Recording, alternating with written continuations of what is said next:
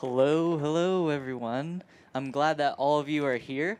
My name is Ryan. Just a little bit about myself. I'm a pretty sporty guy. I like basketball, spike ball, a little bit of ultimate frisbee. I like rivalries, and I love hearing trash talk between players. It's something that I love, but honestly, I don't like when I'm getting trash talked, like on the other end. But it's just, I don't know, it's just something about the trash talk is just intriguing. And in sports, you know, like the NBA, there is a level of professionalism that players must uphold. November 19th, 2004, a brawl took place between the Indiana Pacers and the Detroit Pistons. This happens from time to time, but it doesn't happen often. As time went on, some players from the Pacers stormed past the bleachers and they started throwing hands with the Piston fans. That's something that you just don't do as a player. And this is, you know, like through their the players' immaturity, there was consequences to their actions. Some of them faced suspensions. There was fines of up to $5 million from the players. This is a terrific example of immaturity and the consequences that come with it. I'm sure that the players wish they had a better sense of maturity after dealing with the consequences of their decisions. Tonight, I will be speaking on the value of spiritual maturity. But first, I'm going to go ahead and pray. So pray with me. Lord, I just thank you for everyone here. I just ask that you just really reveal to us what our next steps are. And I pray that we would just take action steps toward growing in our relationship with you. I pray this in Jesus' name. Amen. So we'll be walking through a passage in Galatians 4. We'll uncover ways that you can grow toward maturity in Christ. This is the Apostle Paul writing the letter to the Galatian churches. And I'm going to read verses 8 through 11. Formerly, when you did not know God, you were slaves to those who by nature are not God's. But now that you know God, or are known by God, how is it that you're turning back to those weak and miserable forces? Do you wish to be enslaved by them all over again? You are observing special days and months and seasons and years. I fear for you that somehow I have wasted my efforts on you. Last week, David gave a message on claiming an eternal inheritance. The Galatians, they're heirs in Christ, but their loyalty was in question because of the way that they lived their lives. Prior to being followers of Christ, the people of Galatia would worship beings. They thought that they were gods. They set their hope in rituals, traditions, achievements, and or good works, which ultimately amounted to nothing. But even after following Christ, they fell back to these weak and miserable forces, which would never please God and can never result in salvation. At this point, the Apostle Paul, he's furious because these Christians were being immature in their walk with God. His tone in this letter can be described as frustrated and disappointed. Their identity began to fall back into bondage to sin all over again. Proverbs 26:11 says, "Like a dog that returns to its vomit is a fool who repeats his folly."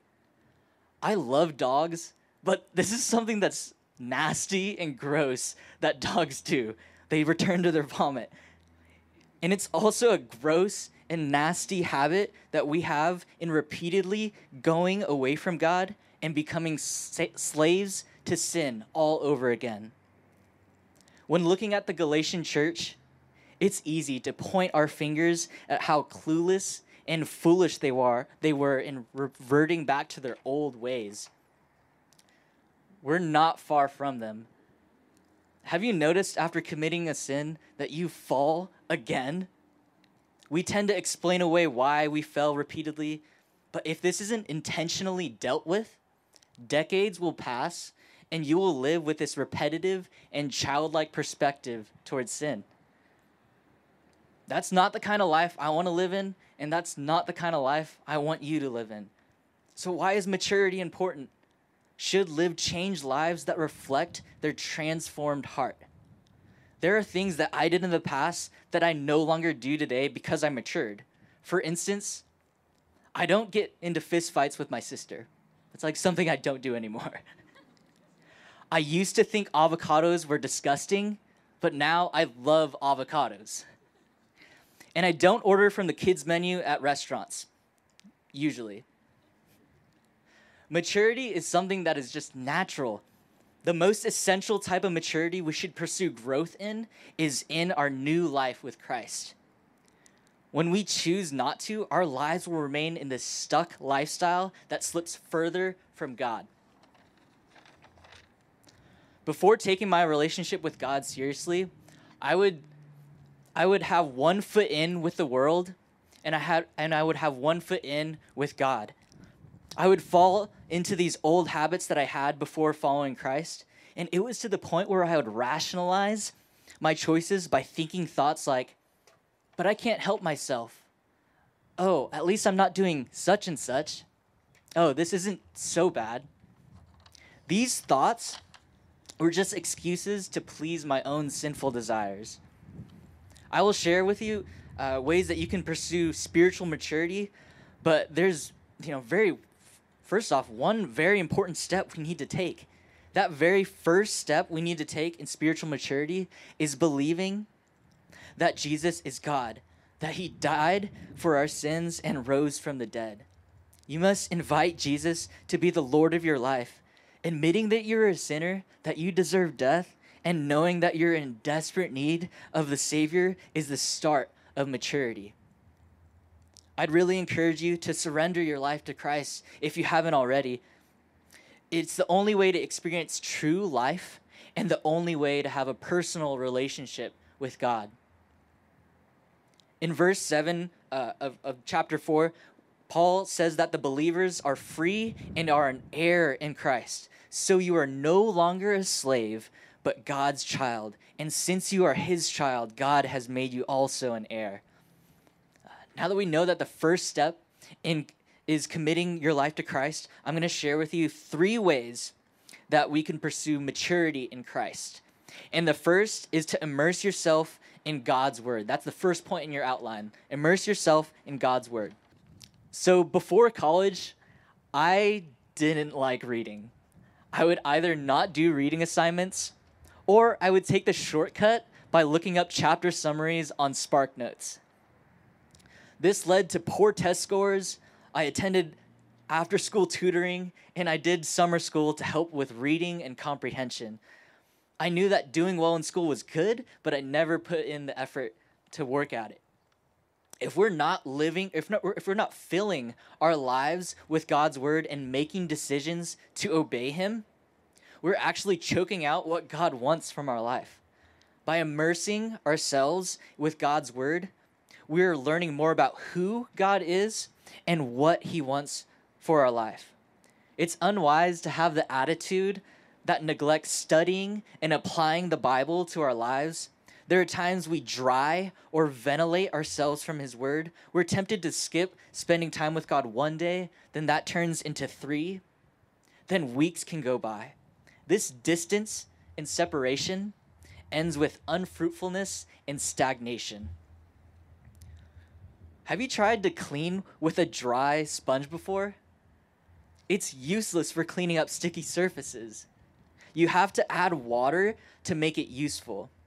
You, without God's word, are like a dry sponge. God's word in your life makes you useful.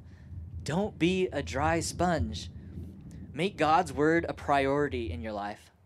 John 15, verses 4-5, it's pretty clear on who we should be depending on. Jesus says, "Remain in me as I also remain in you. No branch can bear fruit by itself. It must remain in the vine. Neither can you bear fruit unless you remain in me. I am the vine, you are the branches. If you remain in me and I in you, you will bear much fruit. Apart from me, you can do nothing." Filling your life with God's word will help you battle against temptation. When Jesus was tempted by Satan in the desert, he used scripture as a weapon to fight off Satan. And filling your life with God's word will also help you discern false and unwise teaching.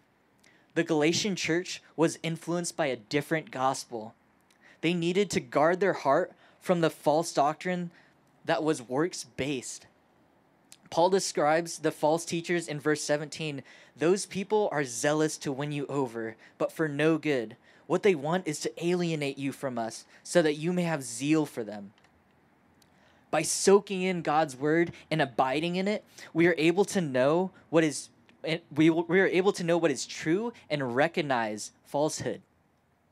Josh gave a message a couple weeks ago on the real gospel. I'd encourage you to listen to that because he covered the importance of knowing the truth, and he shared common ways that we fall into falsehood.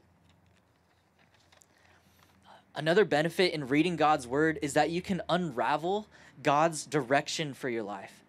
There are two passages found in Matthew that reveal the purpose of our life and what we should be doing for God.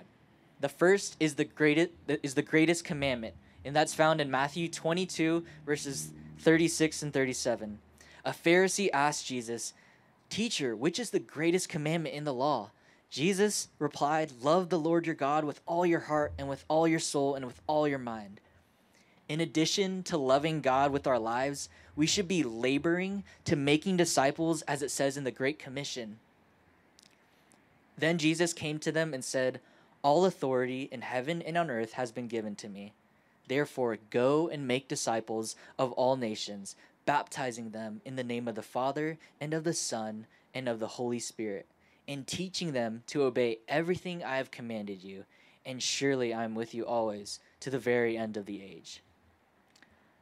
Another way we can be taking steps toward maturity is to be rooted in godly community. That's the second point in your outline. Be rooted in godly community.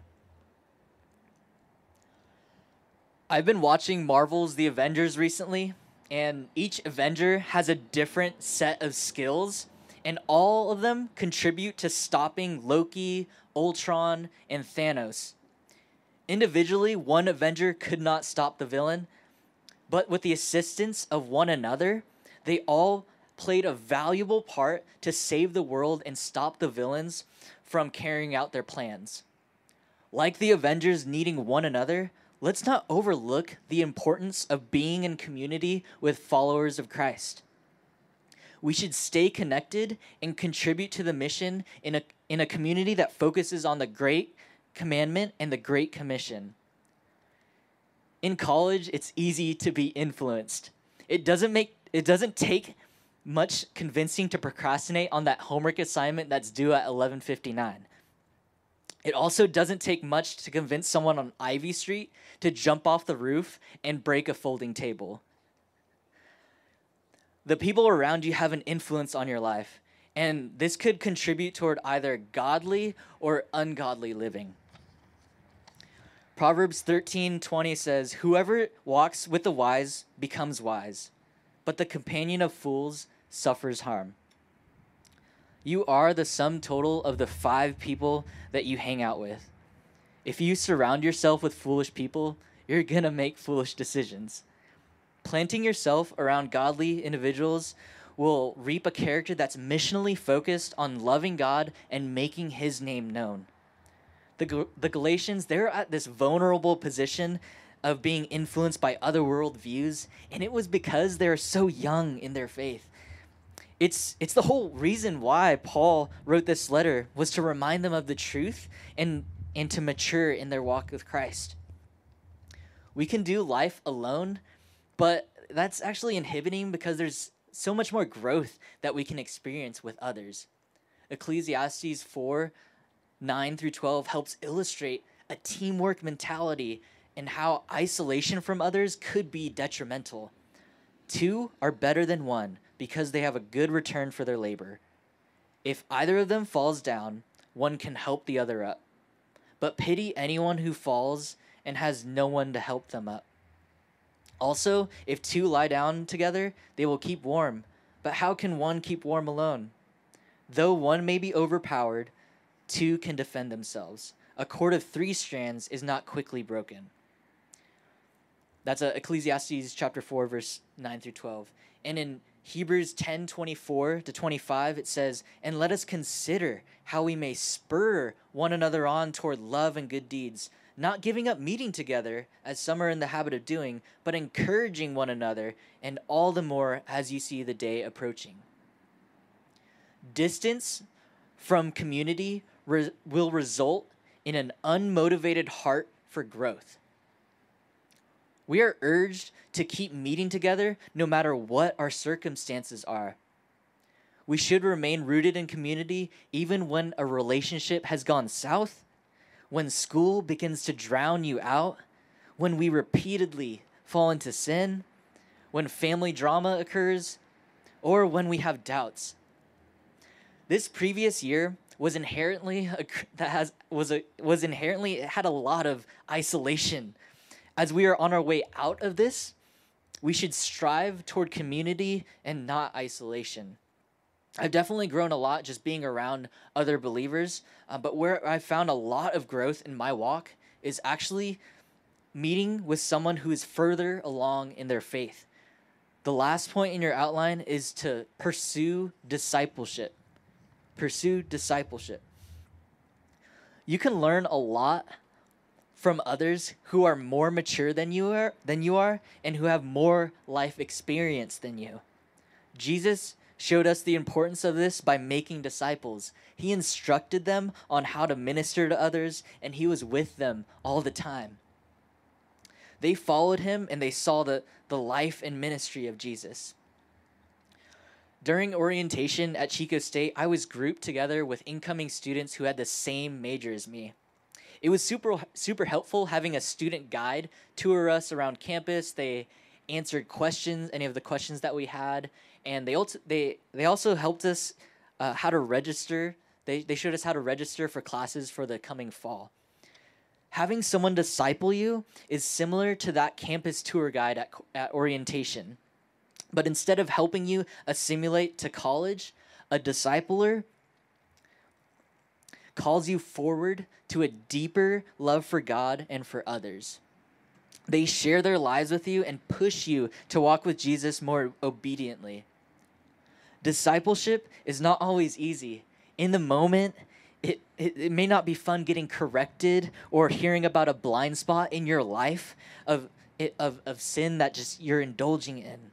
But this is actually very loving and caring for the discipler to correct and rebuke you. Hebrews 13:17 says, "Have confidence in your leaders and submit to their authority, because they keep watch over you as those who must give an account.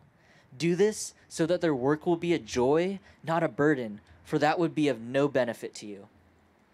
Earlier, I mentioned that I was struggling with having one foot in with the world and one foot in with God. That one foot in with the world was drinking to get drunk. Getting rebuked and corrected hurt in the moment. It was a wake-up call for sure, and I can confidently say that that was a turning point in my walk with God. We should have confidence in our spiritual leaders because we should have confidence in them to speak into our lives, and we should also listen to their instructions because they look after us. Not only should we have someone pouring into us, we must outwardly pour our lives into others by making disciples. In the Great Commission, Jesus exhorts the disciples to carry on the mission and to reach the ends of the earth. "Go and make disciples of all nations, baptizing them in the name of the Father and of the Son and of the Holy Spirit, and teaching them to obey everything I have commanded you." This means we should obey Jesus, be filling the earth with the knowledge of the glory of God, and giving people the chance to know and follow Jesus. Sharing the gospel and making disciples is life-changing. And it's pretty common for believers to feel unqualified. I've definitely felt unqualified at times in sharing the gospel. But the most qualified individual to share the gospel is the one whose life has been transformed by faith through Jesus Christ. Isn't it amazing that how we get to play a part in God's mission by delivering good news to people who are headed toward a Christless eternity? We have family members, we have close friends, we have neighbors who aren't walking with the Lord. Sharing the gospel is the most loving thing that you can do for them. By making disciples, we're training and equipping people to live out their walk with Jesus obediently.